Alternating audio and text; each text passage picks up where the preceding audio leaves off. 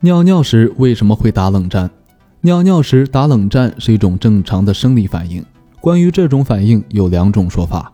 第一种说法是，人体产生热量的方式主要有两种，一种是站立性产热，另一种是非站立性产热。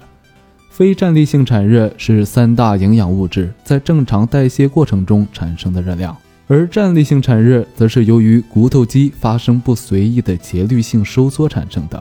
它主要在一些特殊情况下补充体能，以维持机体热量平衡。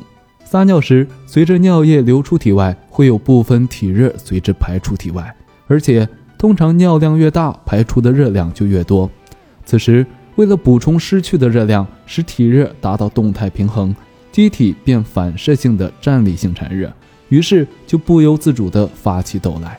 另一种说法是。尿尿时打冷战多发生在尿液充足的时候，人的膀胱存储尿液，控制排泄的肌肉本来处于松弛状态，而突然紧张用力触发了神经系统，从而使得身体发生抖动。